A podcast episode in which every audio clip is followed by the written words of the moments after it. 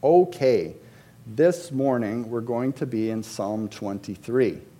And if you would like a Bible, I think you can go to the back and grab one. But you can rise for the reading of God's Word, and we will read Psalm 23, and then we will pray.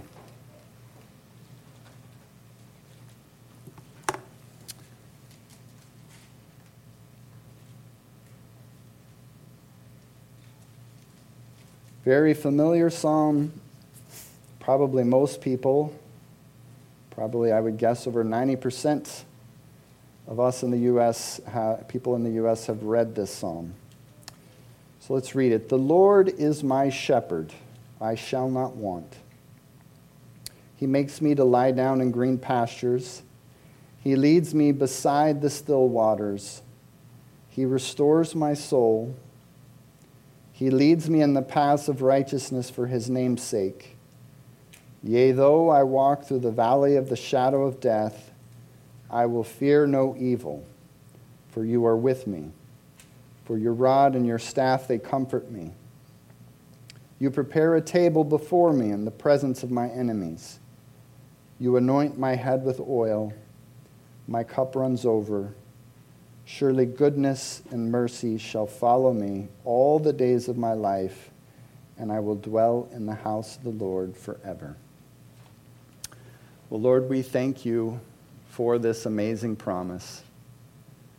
God, how, what a comfort it is um, to live a life with you with all our failings, Lord, with all the ways we've messed up with all the ups and downs of life and the pain and the joy and everything, all the unpredictable things that happen in life, and to know that you are our shepherd. And I know so many children, even in this church, have been taught this psalm. Some of you have memorized it. And Lord, I just pray, Lord, that this psalm would take root in our hearts again as we come Many of us in a state of maturity, older years, more experience, we see this psalm fresh before us and that our hearts would be encouraged. We pray for Pastor Steve that you would bless him as he's teaching. Bless the church there. Protect them, Lord.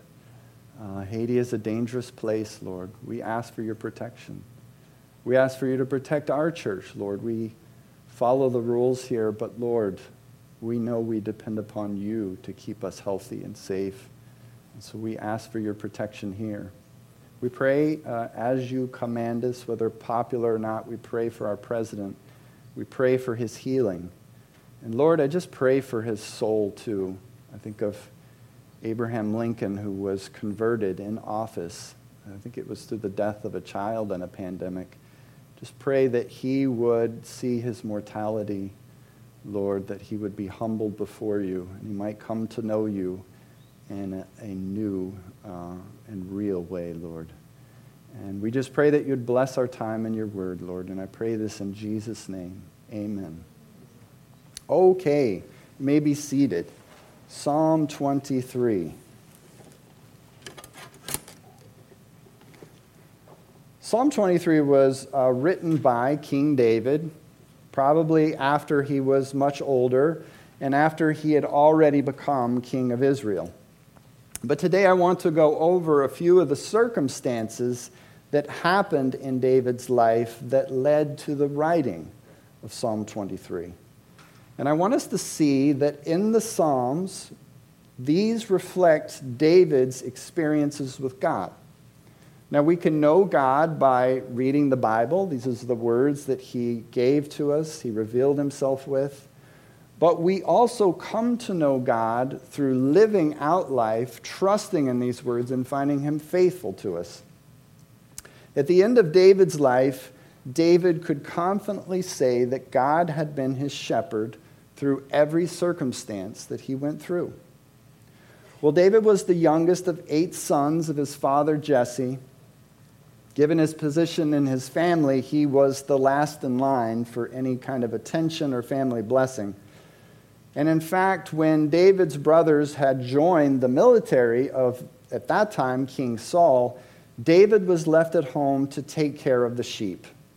And yet, we learn that David was a faithful shepherd. Whenever a lion or a bear would come after one of his father's sheep, David would catch them by the beard and kill them. Now, in the middle of the reign of King Saul, God rejected Saul as king and told the prophet Samuel to go and anoint another man.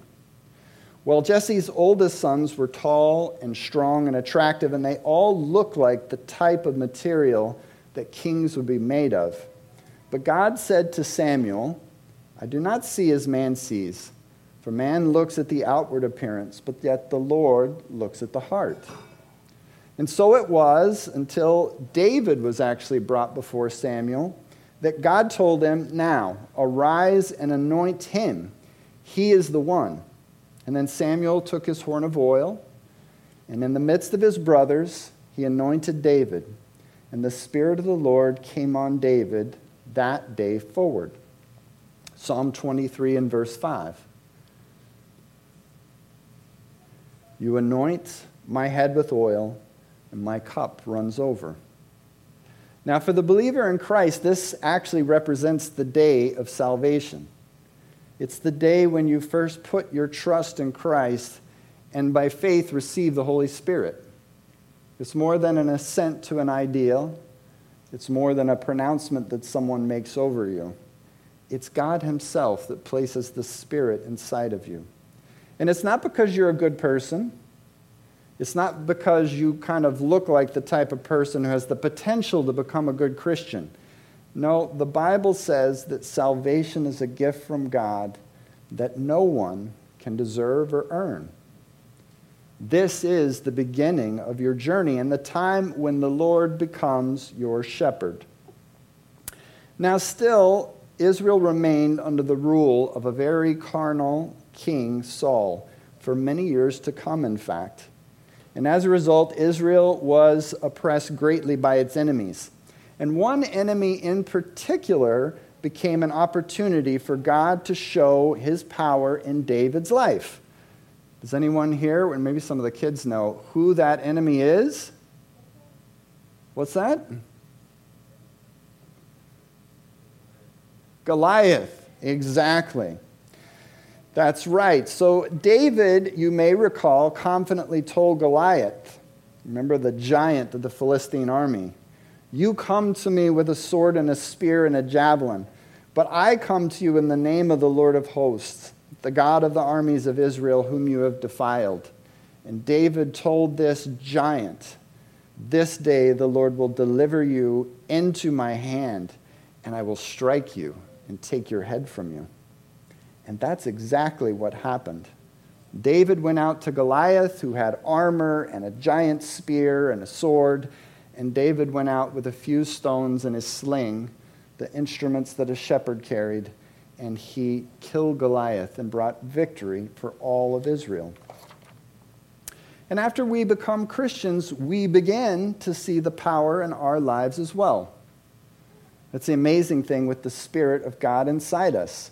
We find a new power to overcome sin in our lives, sins that maybe we could never overcome, ways of thinking that were dominant in our lives that overtook our thoughts all of a sudden, by the power of the Spirit, we now find a new strength. And it remains a battle throughout the rest of our lives. Not a single one of us is perfect. But now victory becomes possible through the power of the Spirit of God. So, Psalm 23, verse 3. He leads me in the paths of righteousness for his name's sake. Well, David was soon promoted to be commander of King Saul's armies, and even, because, and even uh, became the king's son in law. Now, David started to become quite popular. The women in Israel actually began to sing Saul has slain his thousands, and David his tens of thousands. But this made Saul extremely jealous. And so, uh, so uh, in fact, Saul became so jealous that he even tried to kill David on several occasions. Now, Saul's son's name was Jonathan, and Jonathan and David were quite good friends. And so, you know, Jonathan was trying to broker peace between his father and David. And at times it would work, but ultimately David knew that Saul's jealousy would not be calmed forever. And so he lived in fear that he would be killed in the very place where he lived and he ate.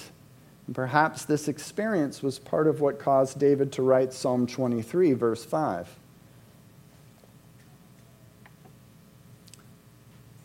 You prepare a table before me in the presence of mine enemies. Now, David probably didn't realize this at the time when he was going through this. But as David matured, I think he began to understand that it was God himself who prepared David to eat in the very presence of the man who was trying to kill him, King Saul. And as they ate at that same table, I wonder what it felt like for David, eating all the time the eyes of somebody who wanted to kill you, watching you as you ate. Have you ever been forced to live in a place of fear yourself? Some of us today are facing all kinds of fears the fear of COVID, fear of the police, fear of not having enough police, fear of economic collapse, fear of politics, fear of so many things. Uh, depression, that we will be able to ever come out of it, fear of not being ever to, able to overcome some sin that dominates our lives. Well, when I was in Haiti, I gave the same message there, and I think of the street kids who are in Haiti and live in parts of the city there that are completely run by gangs. It's not like gangs in the cities in the U.S. Uh, the closest you could get is Chicago. I've been in the inner city of Chicago, but there is really no comparison. I was in Cité Soleil one time, which is the slum of Haiti. And um, this is an unbelievable place. The police won't even go in there. Murders happen at least every week, if not every day. And when the gangs cannot get one of the young men in the community to do what they want, they make examples of them. They light them on fire, alive, while everyone else watches. The kids who, from the streets, who come to church, sometimes call me after going home, having been stopped by the gangs, having seen people beat by the gangs. So even coming to church comes with fear for them. Even if you don't live in the slums, kidnappings are kind of a regular happening in Haiti. And the kidnappings that happen there are all about money. If you kidnap somebody and hold ransom over their heads, then you can, if you're poor, that is one uh, way that they see of making money. Well, the region, you might be surprised to find out that nice, beautiful region out in the countryside where the university is being built and the orphanage, that region is also run by gangs. There's no police there to fight them off. You uh, have to try to hire your own private security if possible. And a week before I went down there, it turns out that some parents from that region had sent their kids to a local school, and the driver with the kids were stopped, and apparently the driver was taken out and burnt because the parents refused to pay the tax. This is the environment that they're living in. And I learned this story actually not from a leader. I actually learned it from one of the boys of CCF. His name's Marvin's, and he's about 13 or 14 years old. So these, this isn't sheltered from the children. This is the world they live in. Just getting in a car to leave their home comes with the risk. The, the gangsters will come out and carjack you. Uh, in fact, they've already had one car taken about, oh, seven or eight months ago by the gangs. So when I was in Haiti, I ask the church this question and I, I bring all that up to let you know a little bit of what's going on in Haiti, but to also uh, challenge us in our own um, circumstances that are difficult, but in light of comparison. That did they believe that it was God Himself who prepared the table that you sit at, the very table that exists in the presence of your enemies? Was that part of God's design? David believed it. Do we believe it? If the street kids believe it and come to church even with the risk or threat, if Pastor Serge and his wife believe it, if I believe it, Pastor Steve believes it, then how do we not go forward trusting that when difficult things come our way, God has a plan and a purpose in it? You see, God never promised to us that He was going to take away our enemies. Instead, He sets us in front of our enemies, calls us to love and pray for them, transforms us. I don't know if any of you have dealt with an enemy in your life while being a believer. Boy, does my anger and frustrations come out, and constant confession and prayer to gain patience. And I'm a long ways from there. But how God uses my enemies at times, or has used them, to bring transformation. Sometimes a slow transformation, but nonetheless, He does it. And we're called to be there in front of them, to sit in their presence. Well, eventually, David did have to flee from Saul. And so when David left, about 400 men left with him, and they left to make their homes in wildernesses and caves and in foreign cities. And on their way, they had to stop for to, uh, food in a town of Nob. And in the town of Nob, there was a priest named Ahimelech who offered David's men some food from the, uh, the, the site there um, it was important because David and his men had to leave in a hurry, and so they had no food with them. And he also offered uh, David the sword of Goliath. And David took those things, and he left and went into the wilderness. But unfortunately, a spy was there who informed Saul what Ahimelech had done. And so Saul, of course, being furious, commanded that all the priests were to be slaughtered. And that included 85 men. They were all killed, and it didn't just stop there. They then killed all the men, women, and children, as well as the nursing infants that lived in that ta- town. They completely destroyed the priests and their families. Only Abiathar, the son of Ahimelech, was able to escape, and he ran to tell David this terrible news. Now imagine how David must have felt. David actually confessed to him, I have caused the death of all the persons in your father's house. Maybe this is part of what David was thinking, this experience, as he wrote Psalm 23, verse 4. Yea, though I walk through the valley of sh- the shadow of death, I will fear no evil, for you are with me. Your rod and your staff, they comfort me. Have you ever had to walk through the valley of the shadow of death in your life?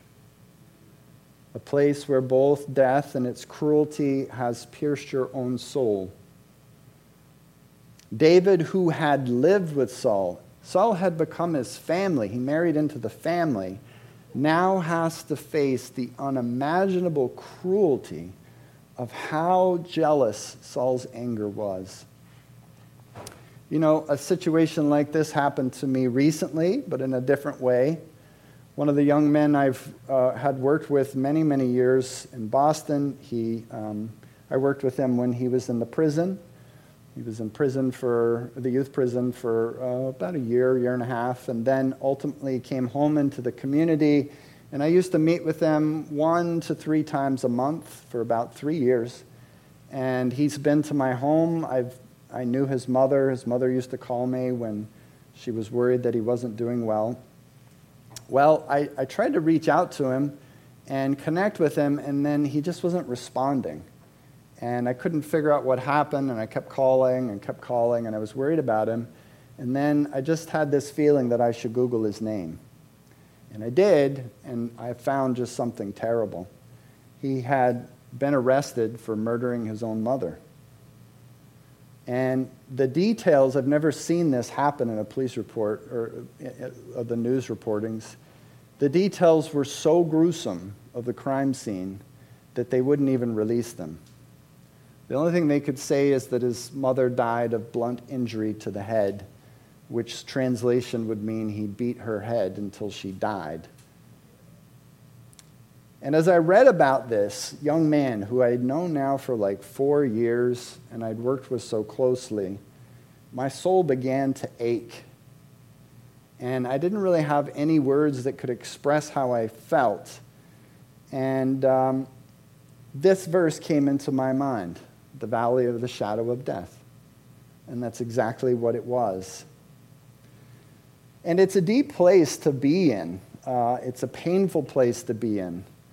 But the hope is in this verse, in finishing the verse, is that God is with us in these valleys, these shadows of death. Now, my, this particular story is probably uncommon. I doubt too many people have uh, dealt with that.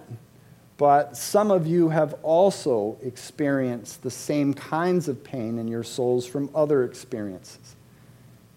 There is all kinds of unimaginable cruelty, unimaginable types of cruelty that a person can experience in the valleys of the shadow of death abandonment, neglect, abuse, rape, violence. Brothers and sisters, you do not have to fear the evil that lurks out there. God is with you. Psalm 23, verse 4 again Yea, though I walk through the valley of the shadow of death, I will fear no evil, for you are with me. Your rod and your staff, they comfort me. Well, David's early life was a comfortable place, it was a safe place. He lived in a place where he was the commander of the army. And now David is living in a place where he's living in tents, in caves, he has no bed, he has no pillow, and all the while he's being hunted down by the army of Israel that he once led. Now, David doesn't live like this for a day or a week or a month. No, this process goes on for about 10 years. And as you might imagine, David faced a lot of discouragement and doubt in that time period. And I'm sure there were times when David even doubted that he would ever become the king of Israel. And yet, in the midst of his long and painful time, God sustained David. And perhaps these experiences are what led David to write Psalm 23, verse 3 through 4. He makes me to lie down in green pastures. He leads me beside the still waters. He restores my soul. Green pastures and still waters are a metaphor of the ways in which God restores our soul as we walk through the valley of the shadow of death. But what did these green pastures or these still waters look like practically in David's life? Well, this morning I want to share with you two examples of what this, how this metaphor played out in reality. So, um, the first passage is found in 1 Samuel chapter 23, verse 14 and 18. You can turn there yourself, or you can listen to me read it. It's too long to put on the projection screen.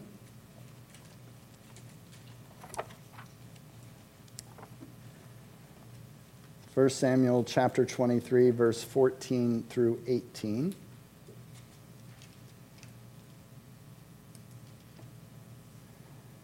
And David stayed in the, in the strongholds in the wilderness and remained in the mountains of the wilderness of Ziph. And Saul sought him every day, but God did not deliver him into his hand. So David saw that Saul had come out to seek his life and David was in the wilderness of Ziph in a forest. Then Jonathan, Saul's son, arose and went to David in the woods and strengthened his hand in God. And he said to him, Do not fear, for the hand of, my, of Saul my father shall not find you. You shall be king of, over Israel, and I shall be next to you. Even my father Saul knows that. But so the two of them made a covenant before the Lord, and David stayed in the woods, and Jonathan went to his own house. So sometimes the green pastures and still waters that God will use to restore your soul is through other believers. Here we see David's friend came to him in the wilderness and strengthened his hand in God. That's another way of saying that God used Jonathan to restore David's soul. David was discouraged. And God used uh, Jonathan to remind David of the promises that he would one day become king over Israel. Now, when you're going through a hard season in your life, a long time period of discouragement and defeat, you need to remember the hope of your calling. Losing hope is the surest path back into sin. But sometimes it will take another brother or sister in Christ to remind you of this hope of your calling. In the coronavirus pandemic, many believers have become discouraged, and some had even forgotten the hope of their calling. And I think one of the main reasons for this is the lack of Christian fellowship. And for a season, this was absolutely necessary. Uh, we shut down our services in Boston. They actually did the same thing in Haiti. Um, but then it becomes important. It's critically important that we learn how to come back together, to experience each other's fellowship. Safely, yes, but that fellowship is critical. Let's read uh, Hebrews chapter 10, verse 24 through 25. That'll be on the screen. And let us consider one another in order to store up love and good works, not forsaking the assembling of ourselves together, as is the manner of some, but exhorting one another, and so much more as you see the day approaching. So while we need to do these practical things like socially distance and wear masks, we can't abandon these green pastures and still waters that God has provided through fellowship with one another. In fact, this is one of the reasons I love going to Haiti. I've never left Haiti without feeling as though my soul had been restored. Over the years, I've developed uh, really close relationships with the people in the church. Pastor Fennell is like a brother to me. Mean, we have the same kind of ministry. We talk on the phone two or three times a month, praying with each other.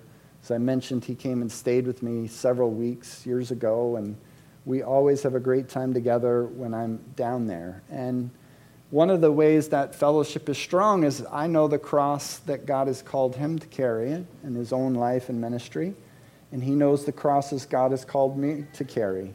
And so we can pray for each other and care for one another. Think of Pastor Serge. Um, and just the fellowship we have when I'm down there. After the earthquake, me and a few of the people of the church had to go right down there to bring cash. You couldn't get any money in through a banker anyway. We had to fly into the DR and be transported to Haiti. And it wasn't safe to be in any of the buildings. So we slept. There were 10 of us in about a 10 by 15 foot shed, sleeping shoulder to shoulder. Serge was right next to me. We've been through a lot together we've seen hard times together, and we've seen, and we've also had a lot of laughs and just enjoyed the things that God is doing. I have him in my life. You know, when he experienced his own son was having some faith struggles decade ago, he sent his son to come live with me for a while.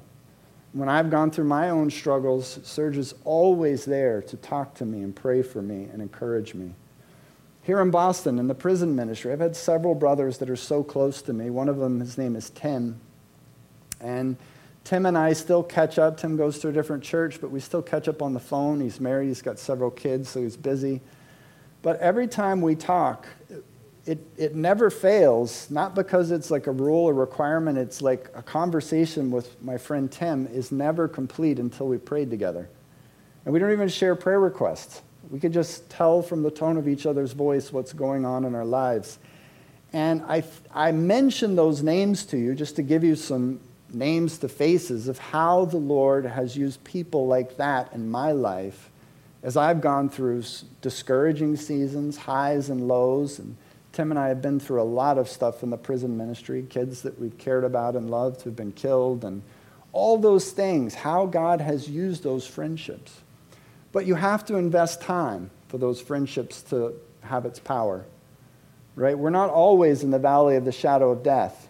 But when you find yourself there, if you have invested in those relationships, it is an unimmeasurable value for them to be ministering to you when you're in pain.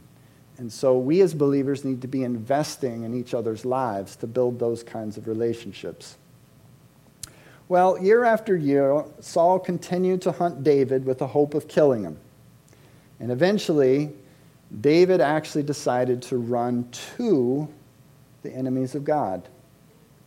He actually fled to the land of the Philistines and, in fact, went to the king of Gath, which was the very nation which Goliath came from. And there he lived and became the ally of the Philistines.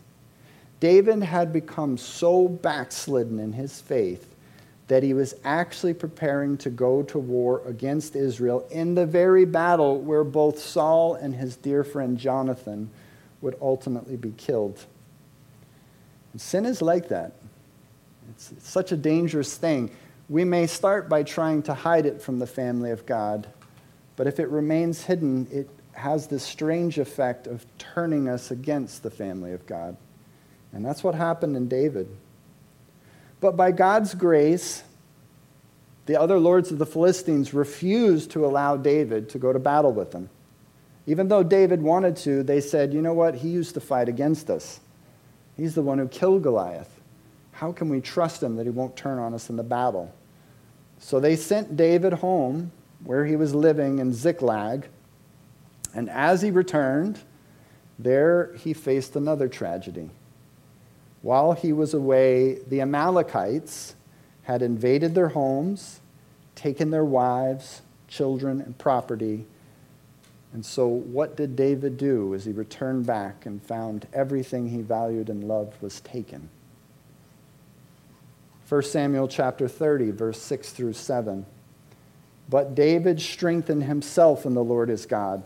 And then David said to Abiathar the priest, Ahimelech's son, Please bring the ephod here to me. And Abiathar brought the ephod to David. And so David inquired of the Lord. So while it was God's grace that prevented David from going to war against the people of God, it was through this very tragedy that David was forced now to find green pastures and still waters in God's presence alone. He had lost everything, and so David began to seek the Lord. And in fact, in this passage, it says that David strengthened himself in the Lord while he was alone. In the past, he had his friend Jonathan, but now God wants David to learn to strengthen himself in God alone. In the Old Testament, the ephod represented one of the means by which believers could seek the presence of God. But for us, after the cross and the resurrection, we now have the words of the Bible, the words of the prophets, the words of the apostles. We have the Holy Spirit who teaches us all these things and how they apply into our lives. And we have the gift of prayer by which we may seek and find our God in the midst uh, of all that discourages us. And these also are a source of restoring the soul. Let's look at just Psalm 23, verse 3 through 4 again. He makes me to lie down in green pastures. He leads me beside still waters. He restores my soul. I might just point out that David stopped doing this, but now God is going to make David do this. And David, in his older years, could thank the Lord that even in this tragedy, God used it to make me find the green pastures and the still waters that restored my soul. So, what did David find after he repented and strengthened himself in God? Well, first, Samuel chapter 30, verse 8 says So David inquired of the Lord, saying, Shall I pursue this troop? Shall I overtake them? And God answered him, Pursue you shall surely overtake them, and without fail recover all. So, brothers and sisters, I have a word for you. When you repent, like David repented, God's heart is for you to recover all that you have lost through sin. Not some. His desire is for you to recover all. Jesus told us that it is the devil who comes to steal and kill and destroy. But Jesus said that I have come that you may have life and that you may have it more abundantly. The devil wants to steal from you. Jesus wants to restore to you all that you have lost through sin. David did indeed have this victory. He overtook the Amalekites and he did get back everything and every person that was lost. Even more than that, the Philistines actually were victorious over the Israelites, killing King Saul, who had become David's enemy. And shortly after this, David was brought back to Israel, where he was anointed king over Judah, and then, not many years after that, became king over all of Israel just as the Lord had said to the prophet Samuel, and as it was affirmed to him by his friend Jonathan. Maybe that was what David was thinking, that experience of after all the hard times, after the failures on his part, the backsliding, and seeing God's grace. Maybe that's what was on his mind as he wrote the verses, Psalm 23 and verse 6. Surely goodness and mercy shall follow me all the days of my life, and I will dwell in the house of the Lord forever. So we began this morning with the first verse of Psalm 23. Psalm 23, verse 1 The Lord is my shepherd, I shall not want. And no doubt this morning, in this room, and the people watching online, people are in all different kinds of circumstances in their life. Some are doing well, but other people are in seasons like David was, where you have the promise of God, but you're not able to see any evidence of how those promises could ever be fulfilled. And over the years, through that long trial, David learned that he could call the Lord his shepherd no matter what the circumstance was that he was in. Perhaps I might leave you with a warning and a way to overcome from the scriptures. When you're in a season of despair, one sin in particular can do you great damage. Do you know what that sin is? It's the sin of covetousness. You may recall this is one of the Ten Commandments. In fact, the last of the Ten Commandments, Exodus 20 and verse 17. You shall not covet your neighbor's house. You shall not covet your neighbor's wife. You shall, uh, nor his male servant, nor his female servant, nor his ox, nor his donkey, nor anything that is your neighbor's. Maybe you are being poisoned today by the sin of covetousness. You're coveting a marriage while you're single, or you're coveting someone else's job when you don't have one or don't like the job you have. Maybe you're coveting someone else's ministry or place of ministry or whatever it may be, just their position in life. You're being poisoned as you are angry, finding out that you lack something that someone else has. Well, how do you overcome this? Well, the key to repenting is found in that verse. If you could put it up again, Dave. Jesus himself has said, that I will never leave you nor forsake you. So, to overcome the sin of covetousness, you have to come to realize that Jesus is your shepherd in every circumstance. It is Jesus who has set you at the table that you sit at now, whatever enemies you may be facing. So, when your friend or someone else you know is able to eat in peace and laughter, and you're there living in the presence of your enemy, don't worry about the fact that they're laughing and enjoying while you are suffering. God is with you in the place that He has set you. When you have to go through a place or any season of discouragement, when you're in the valley of the shadow of death, don't worry about the fact that others may be at ease in this moment. God is with you in the valley that you're in. And when you know that God is with you in every circumstance, then you will be able to say, just as David did in Psalm 23, verse 1 The Lord is my shepherd, I shall not want. Well, this morning I want to close with really two invitations. And if the worship team wants to come up, they're welcome to. The first invitation is to anyone who has never made Jesus the Lord and Shepherd of their life. I grew up going to church, and um, I ended up actually living in this uh, down down the, the other side of this building is an apartment complex. I was doing a fellowship at the Brigham 15 years ago. And even though I grew up going to church, I grew up reading the Bible, I grew up singing the songs of the church, I had never, really never made Jesus my Lord.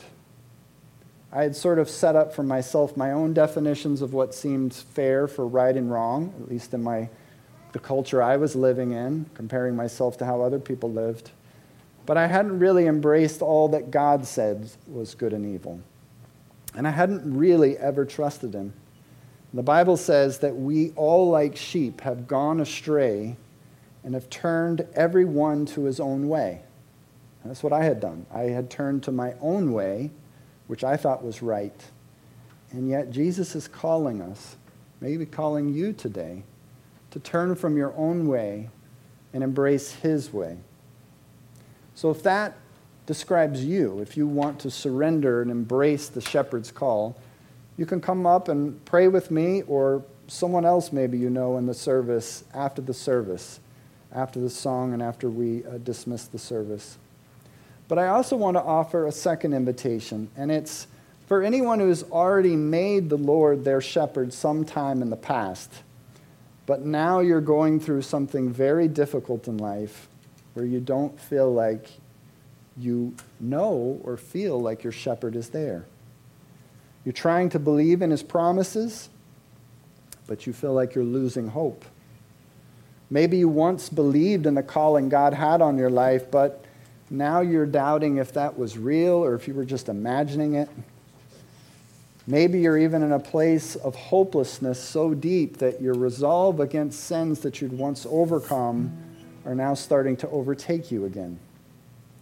Well, if that is you, or if there's really anything else you really feel stirred in your heart that needs prayer, we're going to have uh, an opportunity to pray out back after the service ends. There'll be people located out at the tables to prayer. And if you're online, we have Zoom prayer sessions that you can log into. The password for those sessions as you log in from the website is Psalm 23. If you want to pray with a brother or sister over what's going on in your life, please do that. And now let us all rise for the last worship song, and I will lead us in prayer. Lord, I'm just so thankful for David. You call him a man after God's own heart and let you reveal to us all the beautiful things and all the ugly things in his life. And I thank you for sharing that with me, Lord. It gives me hope, God, and in spite of how many ways I fail. Lord, you remain faithful. Your word says, if, even though we may be faithless, you remain faithful. You cannot deny yourself. And so, Lord, I thank you for shepherding me throughout this life, through every up and down. And I pray for my brothers and sisters here, whatever they're going through, whether it's a high place or a low place.